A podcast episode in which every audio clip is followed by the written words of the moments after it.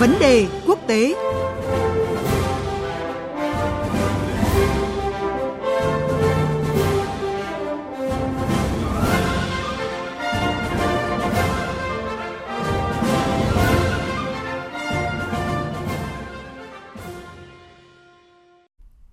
Quý vị và các bạn đang nghe thời sự đồng hành sáng trên kênh thời sự VOV1 của Đài Tiếng Nói Việt Nam. Thưa quý vị và các bạn, hơn 192 triệu cử tri trên cả nước Indonesia hôm qua đã tham gia bầu các vị trí Tổng thống, Phó Tổng thống và hơn 20.000 đại biểu Hội đồng Nhân dân các cấp của nước này. Đây là lần đầu tiên trong lịch sử Indonesia tổ chức bầu cử đồng thời các chức danh Tổng thống, Phó Tổng thống và các thành viên của cơ quan lập pháp các cấp. Bởi vậy đây được xem là cuộc bầu cử có quy mô lớn và phức tạp nhất thế giới, bởi các cử tri sẽ phải lựa chọn không chỉ hai vị trí tổng thống và phó tổng thống, mà còn phải lựa chọn thêm bốn cấp đại diện lập pháp khác nhau trong cùng một thời điểm bỏ phiếu. Để cập nhật những diễn biến mới nhất sau cuộc bầu cử này, biên tập viên Thanh Huyền có cuộc trao đổi với phóng viên Hương Trà đang có mặt tại Indonesia. Mời quý vị và các bạn cùng nghe. Vâng thưa chị Hương Trà, cuộc bầu cử hôm qua tại Indonesia thì đã có kết quả sơ bộ. À, vậy thì dư luận ở đất nước vạn đảo đánh giá như thế nào về kết quả này ạ thưa chị? Xin chào biên tập viên Thanh Huyền, xin chào quý thính giả nghe đài. Tổng tuyển cử đồng thời đầu tiên của Indonesia đã kết thúc vào lúc 13 giờ chiều hôm qua trong không khí khá là an toàn và trật tự. Theo luật bầu cử Indonesia thì các cơ quan khảo sát có thể tiến hành đếm nhanh các mẫu phiếu bầu trong vòng 2 giờ sau đó. Và kết quả sơ bộ cho thấy đương kim Tổng thống Joko Widodo đang tạm dẫn trước cựu tướng quân đội Prabowo Subianto với cách biệt từ 10 đến 15%. Đây là một kết quả không nằm ngoài dự đoán của nhiều chuyên gia và các tờ báo lớn trước đó.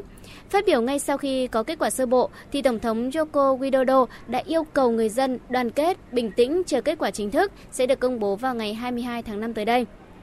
Thế nhưng trong khi đó thì đối thủ của ông là ứng viên Prabowo Subianto lại không công nhận kết quả này. Ông cho rằng nhiều điểm bỏ phiếu đã không thực hiện đúng quy chế mở cửa và đóng cửa, khiến cho là phiếu của nhiều người dân bị bỏ sót. Và cũng theo ông thì kết quả thăm dò này gây hoang mang dư luận. Cựu tướng quân đội Prabowo tuyên bố rằng phe của ông vẫn sẽ chiến thắng trong cuộc bầu cử 2019 dựa trên kết quả đếm nhanh nội bộ của ông với số phiếu hơn 52%. Và đến thời điểm này thì người dân Indonesia vẫn đang chờ đợi kết quả cuối cùng. Với họ, dù ai thắng trong cuộc bầu cử này thì cũng sẽ phải thực hiện sứ mệnh đưa đất nước phát triển dân chủ, ổn định và thịnh vượng hơn. Vâng, cuộc bầu cử lần này ở Indonesia thì được xem là một cuộc trưng cầu ý dân về chính sách kinh tế, à, bởi một trong những cái chủ đề được cử tri nước này quan tâm nhất đó là về chuyện à, cơm áo gạo tiền. À, vậy thì thách thức đối với chính quyền mới trong cái lĩnh vực này sẽ ra sao thưa chị?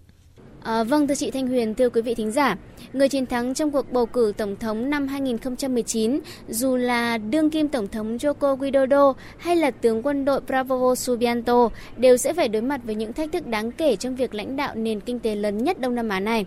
Và trong chiến dịch tranh cử thì hai ứng viên đã liên tục đưa ra rất nhiều chính sách để nâng nền kinh tế quốc gia chạm mức tăng trưởng 7%.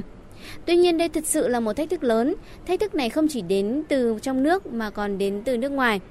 Trong giai đoạn vừa qua, nền kinh tế toàn cầu có những biến động khó lường, À, từ căng thẳng thương mại Trung Mỹ, à, biến động tài chính ở Thổ Nhĩ Kỳ và Argentina hay là biến động về giá dầu đều là những vấn đề gây ảnh hưởng tới phát triển nền kinh tế Indonesia.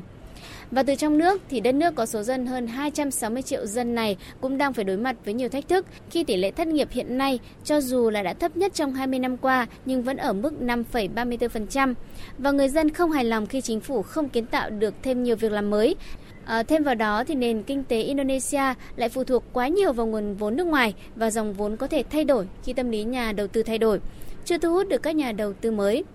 Thâm hụt thương mại cũng là một vấn đề lớn khi đồng rupia năm qua đã giảm xuống mức thấp nhất kể từ cuộc khủng hoảng tài chính châu Á hai thập kỷ trước.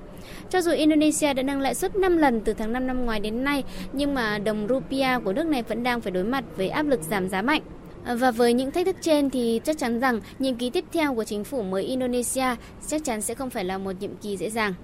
À, cùng với những chính sách về kinh tế thì chính sách đối ngoại của Indonesia cũng là điều được à, cử tri quốc gia này quan tâm. À, vậy thì theo chị chính quyền À, mới ở Indonesia thì liệu sẽ có những cái điều chỉnh gì trong chính sách đối ngoại, nhất là với các nước ASEAN cũng như là các nước lớn trong khu vực?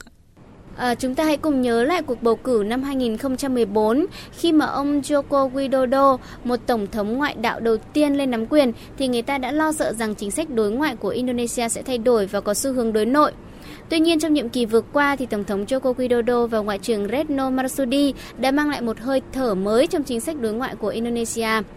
Vị thế của Indonesia đã bắt đầu được nâng lên khi trở thành thành viên không thường trực của Hội đồng Bảo an Liên Hợp Quốc à, vào tháng 1 năm 2019 và nằm ở cửa ngõ Thái Bình Dương và Ấn Độ Dương thì Indonesia đã tăng cường quan tâm và thúc đẩy các quốc gia ASEAN để xây dựng khuôn khổ tự do cho khu vực Ấn Độ Thái Bình Dương. Mục đích là đảm bảo ASEAN áp dụng chiến lược Ấn Độ Thái Bình Dương để bảo vệ lợi ích của tất cả các thành viên. Và không nằm ngoài những chính sách đó, thì trong cương lĩnh tranh cử của mình, đương kim Tổng thống Joko Widodo tuyên bố sẽ tiếp tục với những chính sách ngoại giao mềm, ngoại giao kinh tế mà ông đã thực hiện trong suốt thời gian qua. Ông muốn rằng đất nước Hồi giáo lớn nhất thế giới này sẽ tham gia vào tiến trình hòa bình ở một số khu vực xung đột và duy trì các nguyên tắc của các chính sách đối ngoại độc lập và tích cực giữa những bất ổn toàn cầu hiện nay.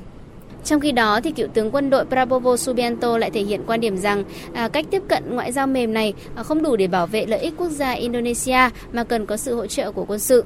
Ứng cử viên Prabowo Subianto cũng cam kết nếu trúng cử thì Tổng thống Indonesia sẽ thiết lập mối quan hệ tốt đẹp giữa Indonesia và các quốc gia khác theo nguyên tắc cùng có lợi, trong khi tiếp tục ưu tiên lợi ích của người dân. Vâng, xin cảm ơn phóng viên Hương Trà với những thông tin vừa rồi.